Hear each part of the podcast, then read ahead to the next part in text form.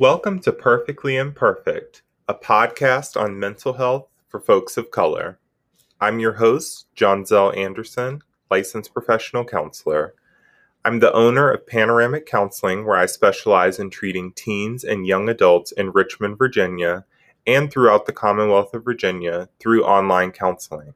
Let's get into the show.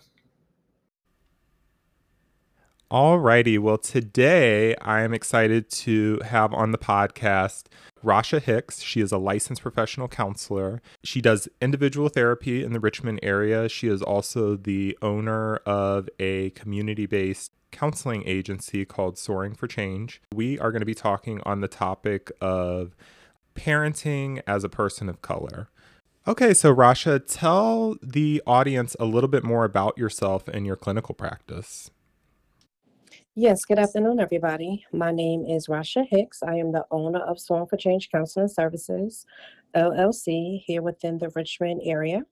We provide community based counseling services as well as substance abuse counseling, um, in addition to outpatient therapy. Awesome. What are some of the challenges that parents of color are facing these days?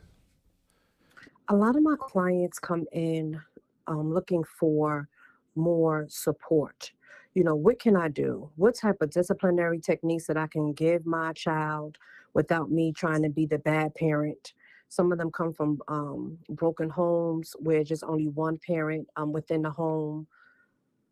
So coming in feeling overwhelmed, you know, from the day to day tasks that they have, whether it be um, I'm working every day. Then we have this virtual learning. I don't understand the virtual learning. I don't want my child to fall behind, um, but I have to work. Sometimes they may come in, you know, um, my child is overweight. I don't know what other um, healthy meal selections that I can kind of provide to them. Um, the changes of what's going on with Black Lives Matter.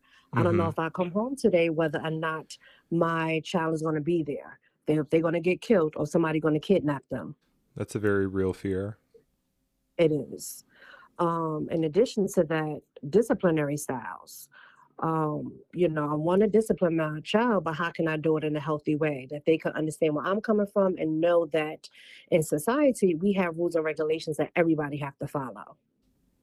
Mm-hmm and culturally speaking too that varies from you know families of color as opposed to our counterparts right? And so yeah. how it's perceived can cause some additional challenges. Yes definitely. Okay. So you mentioned obviously we're living in these crazy times. Talk a little bit more about how the you know events of the past year between you know covid black lives matter the slayings of you know black men and women um, at, at the hands of law enforcement. How has that impacted your mental health as a person of color and also as a clinician?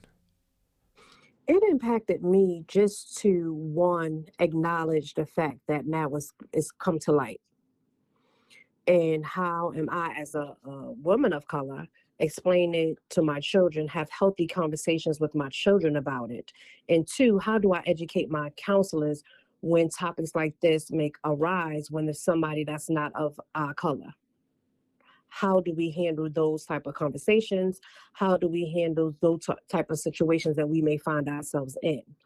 Um, with COVID, surprisingly, uh, my business um, has picked up um, in reference to you know having more clientele.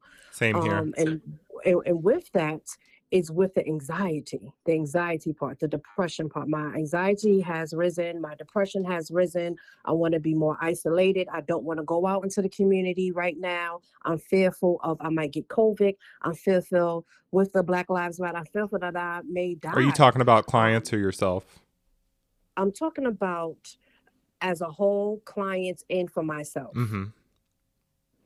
Um, so as it relates to myself, my mental health is making sure that I'm able to first understand it, I'm able to digest it, I'm able to have healthy conversations about it. So I'm able to give the next person who asks me questions about it, that I'm able to give them appropriate answers and direct them into the right direction that I need to direct them into. Definitely. And I have to make sure that I take a step back and make sure that I have a well balanced life between life and work. I'm making sure that my self care is taken care of hmm because doing this type of work, you definitely become over, overwhelmed. Absolutely. Find myself taking a step back a day or two, um, just to press the reset button. You have to.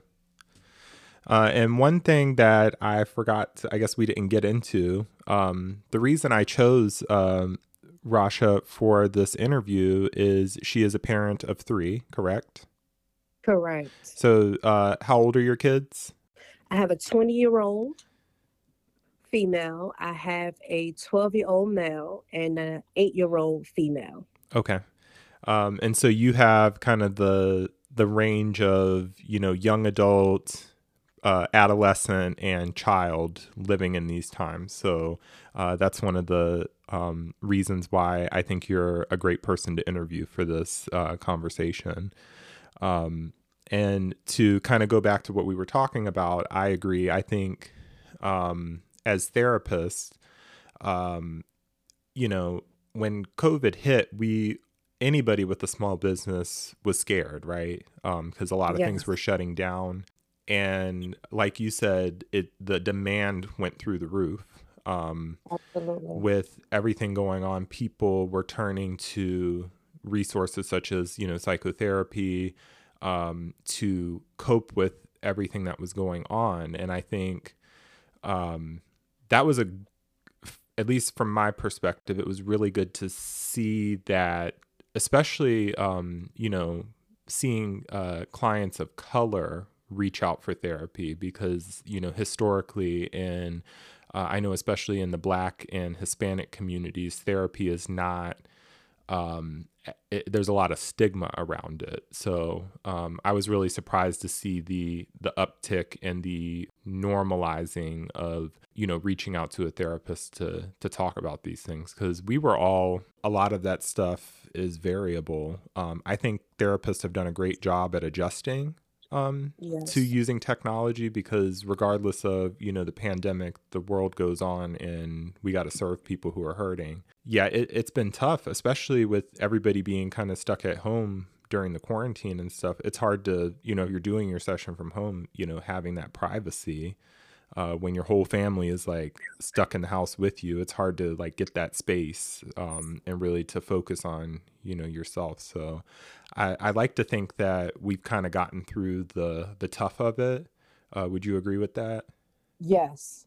I think we we passed the hurdle. You we we got saying? through a year of it so far Yes, we have. Yes, we have. So it's been, I think, you know, not just therapists, but I think anybody who's kind of dealt with mental health challenges through this, and I'm sure every human in the world has had some sort of, you know, mental health consequence of this pandemic. We're going to look back on the resilience someday.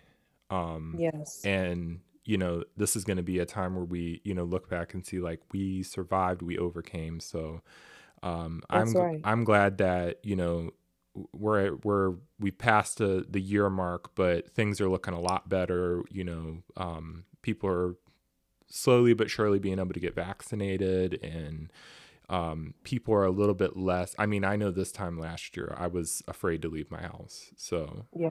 it's it's slowly but surely getting better Yes, it is. Okay. So you have um, obviously three black children uh, growing up in these days. Um, is the oldest one in college right now? Yes, she is. Okay. What She year is she? she attends, this is her second year. She attends Old Dominion University. Very good school. She enjoying it so far? She is enjoying it. Her first year, of course, everybody was on campus. hmm Um, And it got cut second year, short. And it got cut short right near the um, spring break, around this, the same time. Mm. After spring break, she was um, virtual, Mm-hmm. and ever since then, she's been virtual. Yeah. Um, so some of her classes been through Zoom. Some of her classes been through um, online instruction where they just give her the work and she just have to submit it. Um, some stuff have been group work for her. Um, so she she loves actually her best work came through this virtual. So she's been a straight A student since her freshman year last That's semester. awesome. Yes. Good for her. So she's like, Mommy, I don't know if I want to go face to face anymore. I like this virtual. So we we definitely have to see. They didn't come out um, with anything to the parents as of yet, whether or not if they're going to continue with virtual or go back face to face within the classroom. Are they offering that option for any of the students, or ODU is completely virtual right now? From my understanding, it's virtual. Okay. virtual right now. But she was talking to me that some of her professors was talking to them about that through um, when they communi- communicating back and forth. Okay. Um, so it, it's, it might be a possibility. Now, my younger children, they have been going back and forth to school. They go to a private school, so they did not stop um, with going virtually. So they just been face to face ever since COVID has hit. That's good to have that consistency. There's been a lot of debate about should the kids be back in school, should they be virtual?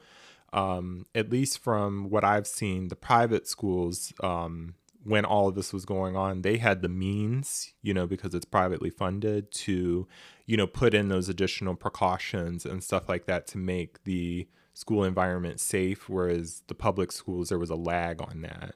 Um, Correct. so it sounds like, you know, the 20 year old, she d- adapted very quickly because I know, especially like high school seniors and you know college freshmen, you know the the expectation and the anticipation of all these exciting things, it came crashing down. Like people missed their proms, the graduation was different.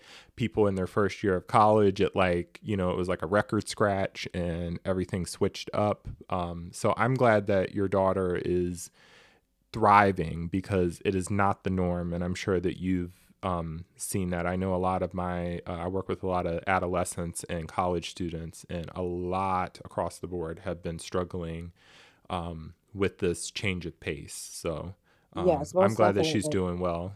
Yes. Now, um, they have struggled on the extracurricular activity side because they are hmm um, into sports and stuff like that. Basketball, football, um, track and field.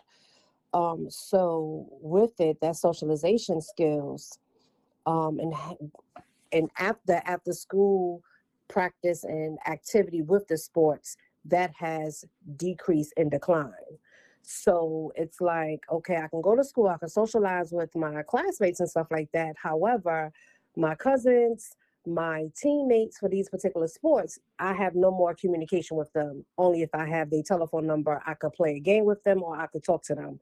So it's like, well, mommy, what are we going to do now? You know, so ha- keeping, trying to keep them still engaged and try to educate them, you know, so and so can't come over for the weekend, you know, having to make sure that they wash their hands, they wear their masks. You cannot share hmm your food with anybody. yeah So have to put extra precautions, you know, within the household when hmm COVID had hit. absolutely and i think that um, from the mental health standpoint of you know our young people um, that isolation, um, you know, quarantine for most of us meant staying put at home, you know, basically going to the grocery store and, you know, light physical activity. But for a good few months there, a lot of us were just isolated. Um, and I know the you know with sports being shut down and extracurriculars being shut down sometimes those are the little anchors that get kids motivated to do the schoolwork that's not necessarily their interest. It's like my motivation is to keep my grades up so i can play this sport or so that i can have time with friends and team sports and things like that. So that i know that was particularly difficult um, seeing that. And it sounds like your your kids struggled with um, you know the the social component kind of came to a halt for a lot of people. You can only do so much, you know, FaceTime and Snapchat, Instagram type stuff before you're craving like that real in-person interaction. So, how did you kind of navigate Absolutely. that? Well, well, basically what we did was um, extra games at home, making sure that we spent our family time together, making sure that we did our own individual time, time with mommy, time with daddy, time with siblings. Try to keep it as Um, normal as possible. try to keep it as normal as possible for them. And making sure that we did FaceTime with our family members and FaceTime with their friends. That's good. And I think a lot of the young people too have been challenged with that because um, I'm not so far. I mean, I'm a millennial, but I'm not so far removed from being, you know, a teenager and college student. And how I grew up and how I'm looking at a lot of these teenagers that I work with and stuff like that, all they really know is the social media communication and the Snapchat, the texting, um, and stuff like that. So when it came, you know, a lot of younger people are intimidated by doing a phone call or a FaceTime, yes. right? And, yes, they are. And so some of them, you know, bypass that. It was like, okay, well, we'll DM on Instagram or Snapchat, but they don't. There's a kind of social anxiety. Mm-hmm. Of picking up the telephone and actually dialing a number and having that conversation. Mm-hmm. So that's definitely like one of my biggest fears for for the next generation is being so caught up with the social media mm-hmm. that they lose the the, the skills communication skills of how to communicate with their peers not Absolutely. only with their peers, but how to communicate with, you know, with adults, mm-hmm. how to get a job, you know, how you have to pick up the phone and call to get a follow up after you submitted that application. Definitely. And um, in addition to that, with that, with the social media, they see a lot of young people they blow up overnight because they have a YouTube channel. So I don't have to go to school and get an education to further my education because I could be a, use a YouTube star and I'm not saying there's anything wrong with that, but sometimes they lose focus because they begin to become lazy. Definitely. YouTube and TikTok. Um, I know TikTok blew up um, during the pandemic. Um, yes. Which was, you know, there were some positives to that. So I think a lot of people felt a sense of community and purpose in being able to engage with others that way.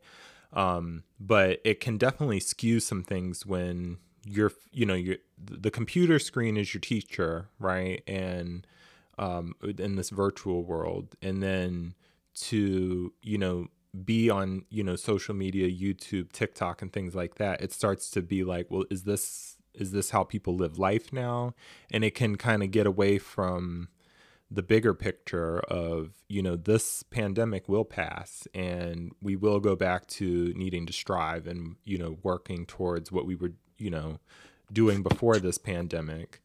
Right. um and so um yeah I, I i definitely have seen a lot of uh motivation shifts and the need for you know as a parent how have you kind of redirected that? Because the motivation and priorities really got out of whack from from what i saw. Yes um timing wise give time frames and ask questions. Why are you on social media? What are you benefiting from it? What are you gaining from social media? And of course, um, I'm big on time frames, meaning, okay, I give you 15 minutes. And so I screen time. Of screen time, mm-hmm. correct. I control it on my end, number one. And number two, it let them know that as much time that you can put on social media is the same amount of time that you can get better with your grades and I only do it on the weekend. So Friday when you come from school, Saturday, Sunday up until um, about five or six o'clock, and half that time is already gone because we in church. Absolutely, and I think keeping that consistency is so important because um, now we're not trying to, you know, every situation is different for every parent, and we're not trying to say like this is the only way. Um, but from you know working with a lot of young folks as a therapist and you know you you're raising your own um, I've noticed that, you know, during the week, there's a lot of parents will be stricter on, you know, screen time and social media time and things like that. But then on the weekend, like the, the boundaries are off and it's like unlimited. Mm-hmm. Um, and that consistency is important to be like, oh, we still have screen time on the weekends because we need to engage with real people. We need to, you know, do, um, have family time, have time with, you know, friends to the best that we can in person. And um, I, I've noticed that a lot of times when parents will kind of have unlimited access to the devices and the social media and stuff like that on the weekends Mondays and Tuesdays, you're basically playing like tug of war to get them back into school mode. Um, right. And so that that was an important point that you gave about that consistency of not just during the week but on the weekends. It's it's very important Absolutely. to give that consistency. That consistency is key. A lot of times we don't, as parents, kids need structure.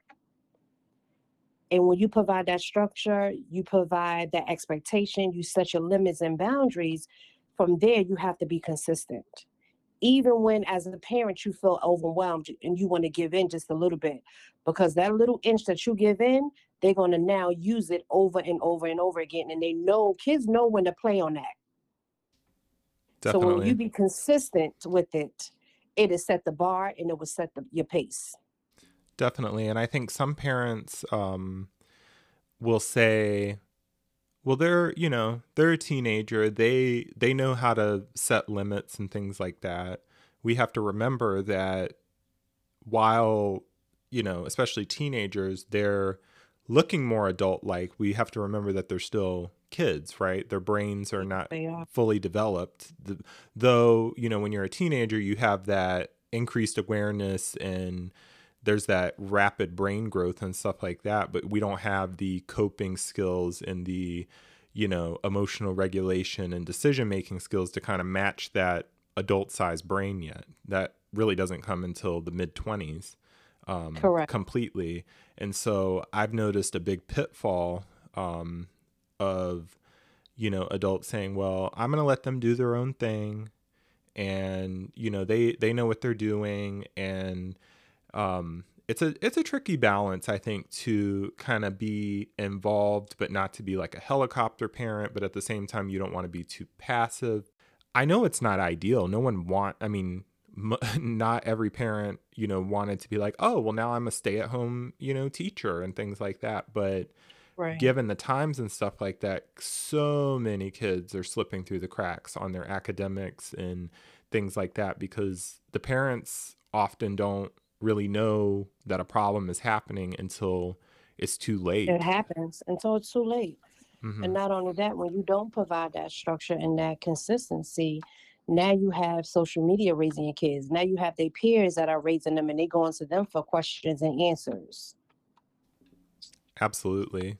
And then also with the social media too, we're not we're not shaming social media. There's a time and a place and a purpose uh, for it, but um, the, in the midst of the pandemic too we got to remember parents that the kids that when they look on social media you're not getting reality. You're getting the snapshot of the filtered you know um, perfect you know thing. And i think you know kids stuck home you know doing virtual school and things like that they look on there and they see oh so and so you know is uh, out doing this and they're on vacation and this and that. The the comparison throws a wrench into things and um, it kind of influences too like well they're they're in school too but they're able to do all of these other different things.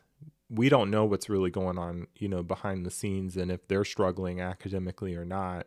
Parents can't just you know put their kids on autopilot. It really needs to be governed um, and obviously give them autonomy but at the same time your job as a parent, our job as parents is to raise our kids up. It, we can't say, well, that's the teacher's job or, you know, right. Because we're put in a position where we can put them on autopilot, but it, we are still responsible. Obviously, they have responsibility to do their work, but if, you know, they fall behind, they fail and stuff like that, we we do have a, a little bit of I mean, we have some of that accountability. So it's important to put those boundaries. I think that's really important. It's very important. Okay. We got into my next question a little bit, but I'll ask it just in case um, there was something you wanted to elaborate on. You had said one of your biggest fears for the next generation is the communication skills. My next question was going to be what is your biggest fear in raising up this next generation? Um, did you want to expand on that a little bit? Yes. Um, and we're gonna get we're gonna get to the positive too, listeners. So don't think this is doom and gloom. the next question is the inverse of this. So stay tuned. Yes. is for the for not taking things so serious. You know, it's like, oh, you know, with sometimes that I find with the clientele and even with my children, they don't take things serious. Um, especially when substance abuse is on a rise um, and they want to test it. Mm-hmm. Oh, it's only a, a, little bit of marijuana, but don't know that marijuana may be laced with fentanyl. Very true. People die from um, that. Exactly. Um, sex trafficking, you know, kids being kidnapped, and it's going on right here in Richmond. Definitely. Um, them being um, lazy, not wanting because we on um, virtual learning. I'm just going to do a little bit just to get by because the teacher is not right here in front of my face. Yeah, there's not as much accountability when, you know, we t- take them out of that very structured setting. Correct. And it's um I have found sometimes it's like I don't want to work for anything. I just like I said, I just want to do a little bit just to get by. Um, don't have that, for lack of better terms, don't have that, um, you know, hustle mentality. So my fear is that some of them um, may get left behind, um, where they don't have, you know, a person um, to talk with them and have that open lines of communication. Um, what's going on? What happened? Where's the breakdown coming from? And trying to pour into the kids. And sometimes that kids, you have to really pull out a lot of information from them. But with that, you have to be consistent. If they say, I don't know, I don't care, just don't leave it right there. Help them Here, have the language to, you know, help them develop that language to express themselves about what's really going on. Exactly. Exactly you know, giving them a little exercise. Here's a journal. If you can't talk about it, let's write about it.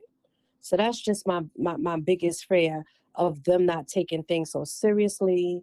Um, another thing is them not having that that mindset to continuously to work at whatever that you want to work at, even though you may have obstacles and roadblocks that may come your way um, continue with the tenacity to kind of go forward, continue to build up that ladder of success, continue to mark off small goals and try to work up to towards your big goals. Definitely. And I think as parents, um, obviously mine is only 15 months old, so she won't remember any of this. But um, I think as parents, you know, this pandemic um, is a teachable moment. Teachable moments often aren't planned, right? despite the fact that the world halted, right? Despite the fact mm-hmm. that, you know, being stuck at home doing school on the computer sucks, right? Um, we do have to keep going. There is a future beyond COVID 19. There, um, things will go back to a new sense of normal. And if we slack off now, you're, I mean, kids are getting behind. And I think a lot of the blame goes on the the teachers sometimes, but you know, in any capacity, and I think if we think about like the workplace uh, model, if you don't put in the work, you don't have a job, right? Correct. Um, and so for the kids, I, I'm often telling them, your job right now is to be a student. That's your full time job. And so just because there's less, you know, less oversight, less um, attention on you because you're at home and maybe your parent is working or whatever, you still need to do your job because I, I, I think the big challenge is getting them to understand, like you said, taking it seriously. Like, you need to learn these fundamentals to get to the next step because next year when you're in the classroom setting and things are going again you're going to feel confused and left out when they're talking about something that built upon what you were supposed to learn last year but you were on instagram during the zoom meeting right um, exactly so okay and so to kind of flip it to a positive i'm going to ask you the same question again but um, what is your biggest hope as you raise up this next generation? For me, I think my biggest hope is to have them to kind of step up to be our future leaders. We see all of this, like with the Black Lives Matter. We see things with the virtual learning, with COVID. Okay, how can we turn it around to make it positive? You know, let's hear from you as the young generation. How would you improve it? How would you kind of make it better? So for them to kind of step up to be our future leaders of the world and not be influenced by what they see and don't take a step back in voicing your opinion and voicing your concern and making sure that they take their education more seriously. Definitely. And I think that kind of builds upon, you know, we talk about how there are pitfalls to, you know, social media and how uh, this Gen Z um, is kind of conditioned to communicate and stuff like that. But there's also a lot of opportunity. Kids have, they have social media platforms, they have way more followers and people watching what they're doing than I do as an adult. And Absolutely. they have a voice and we have to empower our kids to use their voice um, and you know some some people really have used this time and their voice and their platforms to really you know uh, speak up on things um, there have been great conversations from young people about what it's like to be growing up in you know they're seeing these things um these these injustices and things going on too. There are a lot of young people are out you know um you know protesting and um you know practicing their rights. So this isn't just to say like young people stay in your place do what you're told. It's we, we do we want to empower our young people um, but we have to guide them towards how to do so effectively because like i said before you know young people don't have all of the reasoning skills and the um, perspective that adults do. So we have to that's our that's one of our biggest jobs as parents is to guide them. Yes it is. Okay. So rasha as a veteran to the job of parenting it's safe to say um, if out of all of your experience and wisdom, what advice, and I'm asking more so for me, but I'm sure lots of listeners are in the same position as me, what advice would you give to new parents like me who are navigating uh, this crazy world that we've brought a kid into? I'm sure it's crossed your mind about what did I bring these kids into? So yes, give some wisdom on that. I would say pray about everything. Pray when you're happy, pray when you're sad, pray when you're just in between and you just don't have the answers. In addition to that, make sure that you forgive yourself um, because you're not going to have all the answers. It's Absolutely. not a manual to parenting. It's not a, a book on how to be the best parent in the times that we're going in right now.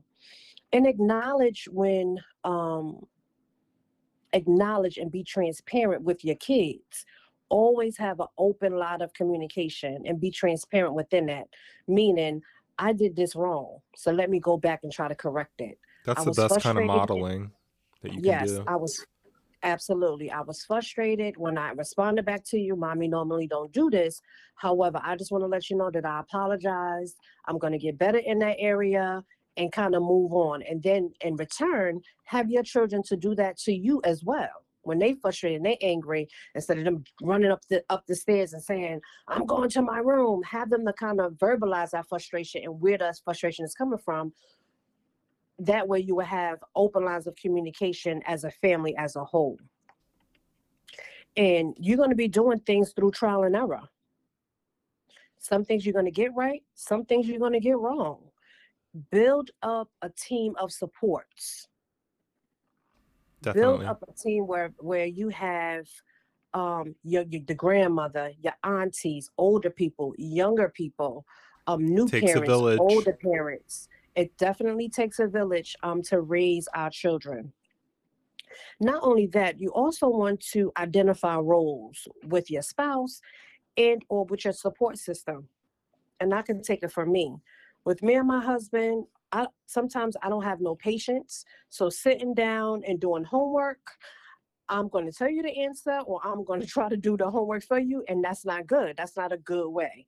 So with my husband, he has more patience. So his area is for him to help the kids with their homework. Mm-hmm. Okay? For me, while he's helping with homework, I'm in the kitchen, I'm cooking and I'm cleaning.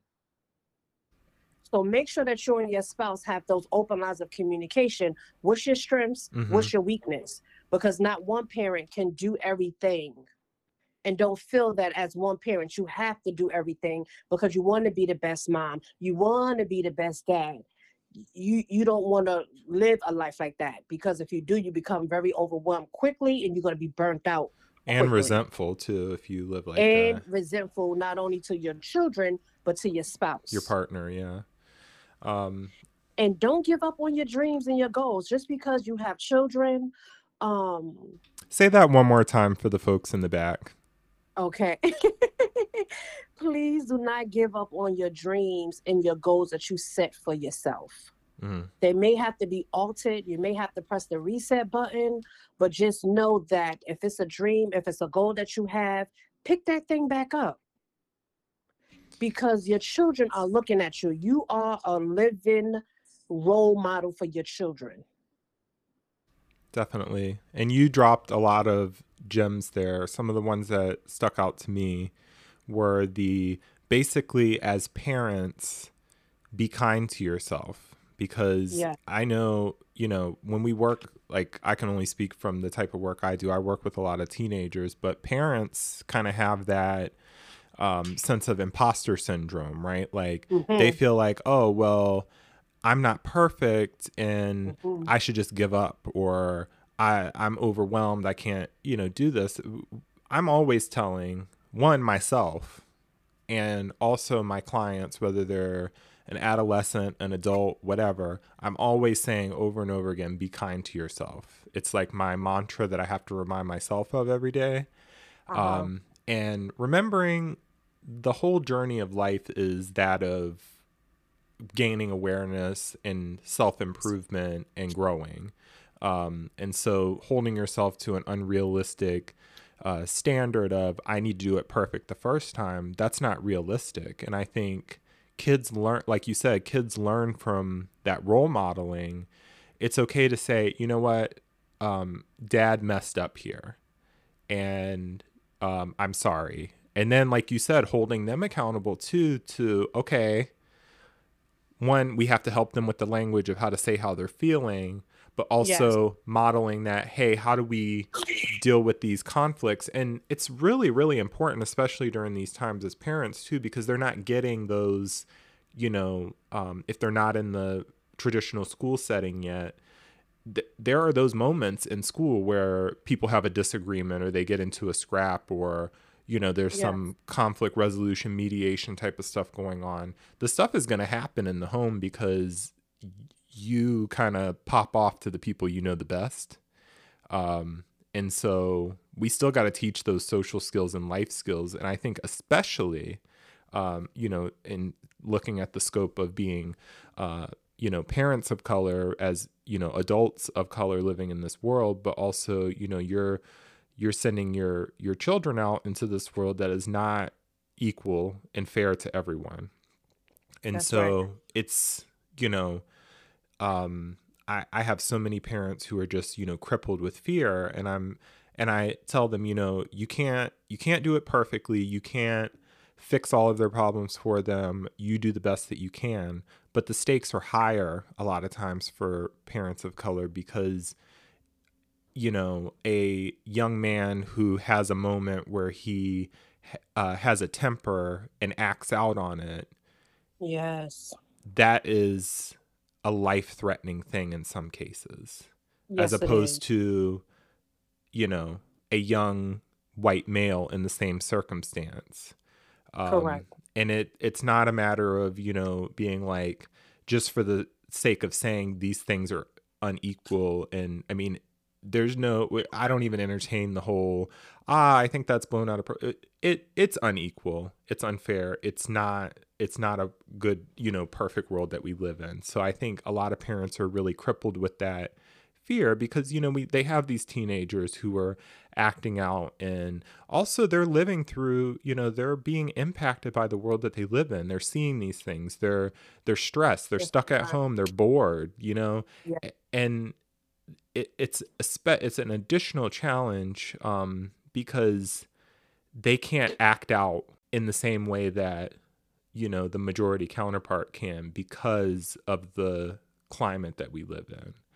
Um and that's that's a tough one. That's a tough one to like absorb and I, i'm sure that i mean the anxiety is pretty high for any parent i think you know raising children but especially when the way that they're perceived i mean you've got a you said your 12 year old is the boy right Yes. So he's a middle child. So he's very sensitive. yes And sometimes we have to, um, sometimes kids like to split parents too, especially if you have both parents in a household. hmm So anytime when you have conflict, well, mom said this, well, dad said this, bring the parents need to come together and bring that child together that united front talk and be that united front. hmm for me, I have found that to be successful in our parenting with our children.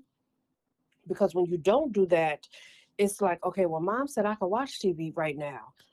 Knowing that the expectation, the consistency is you can't watch TV Monday through Thursday. That's the Mhm. expectation. No matter if you got a half a day, no matter the school had closed because of a snow day, the expectation is you can't watch it on this particular day. You know what I'm saying?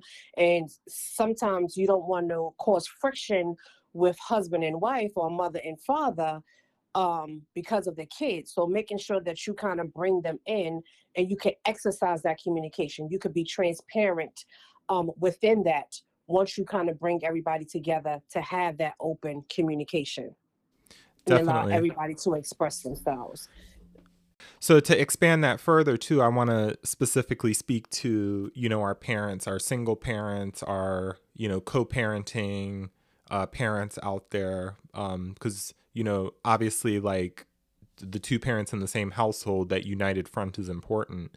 It's about 200% more difficult when you're two separate parents living in two separate households because not only do you have to co-parent and get along with your ex who's the parent of the child you also Yes. have to still somehow find a way to mo- model that united front and there's obviously nuances to that um, because is. you may not like your ex you may have bad blood you know and um, just remembering that I, I think for adults it's hard to be told like you need to put your pride aside and you know focus on the best interests of the child. And so for what it's worth single parents i you know we definitely you know empathize and know that it's easier said than done. But these things that we've been talking about um you know with you know mom and dad in the same household they're applicable to you know divided households uh blended families whatever those situations are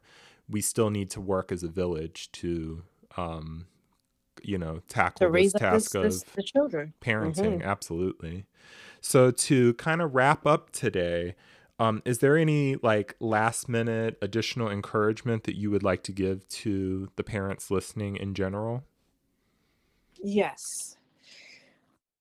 It gets better with time. It gets better with time. Parenting definitely gets better with time. Take time out for yourself. Um, and don't feel guilty doing that. self-care is not that means selfish Yeah, no, it is not. You know, you you have to find that balance between work, home. You have to find that balance. Whether that means a vacation may not be going to an island. A vacation may just be sitting at a restaurant of your choice by yourself and taking some time. It may be a bath.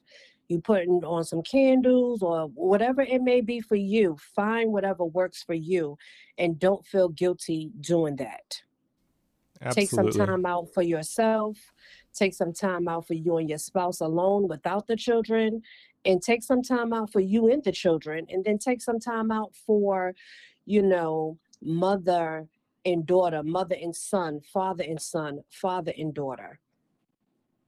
Um, and just make sure that you do check-ins. Check-ins with your children. Check-ins with your your children just to see hey is everything okay?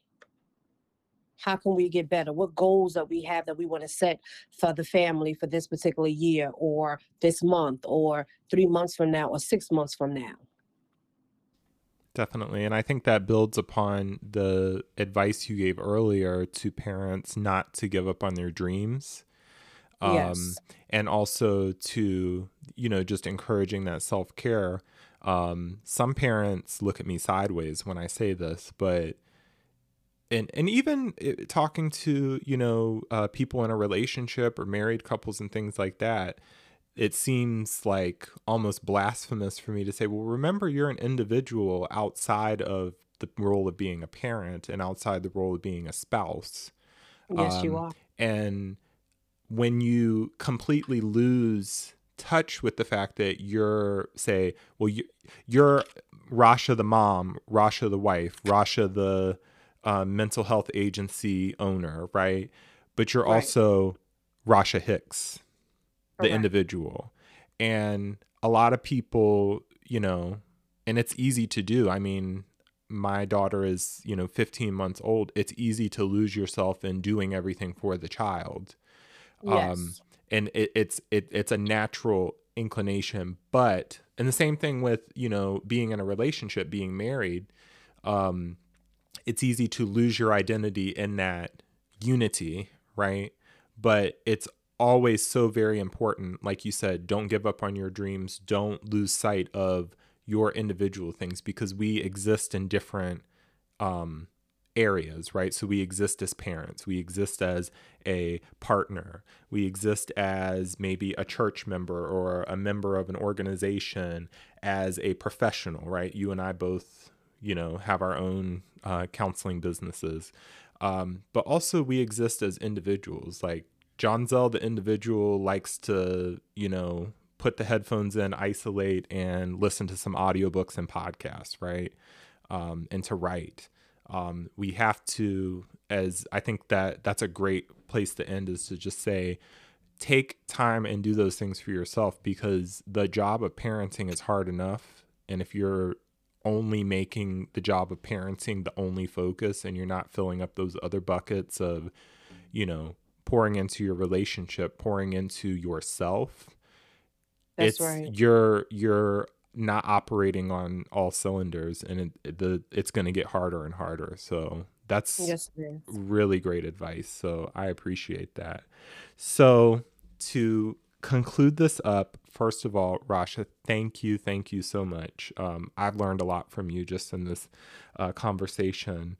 Um, and I know that this is going to be a great episode for uh, the listeners as well.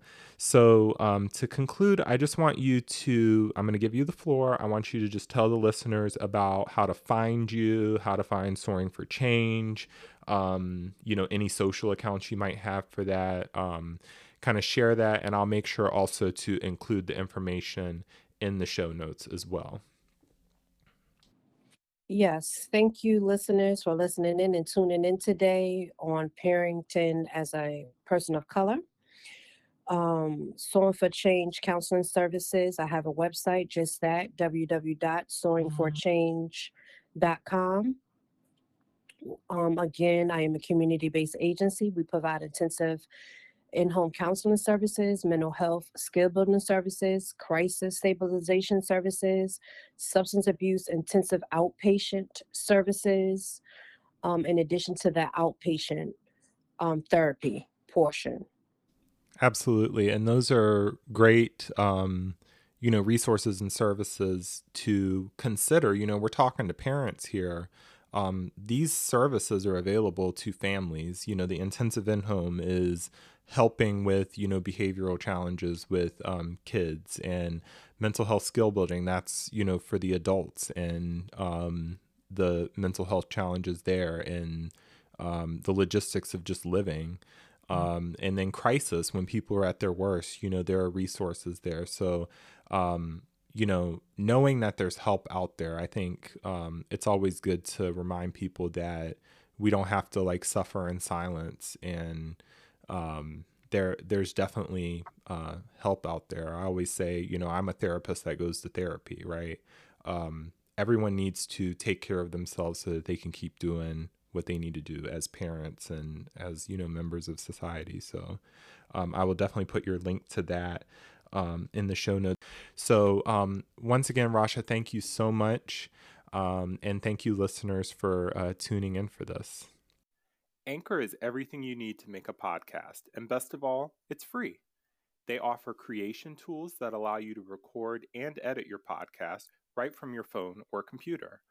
Anchor also distributes your podcast so it can be heard on Spotify, Apple, and Google Podcasts, and many more. Did I mention that you can make money from your podcast no matter the size of your following?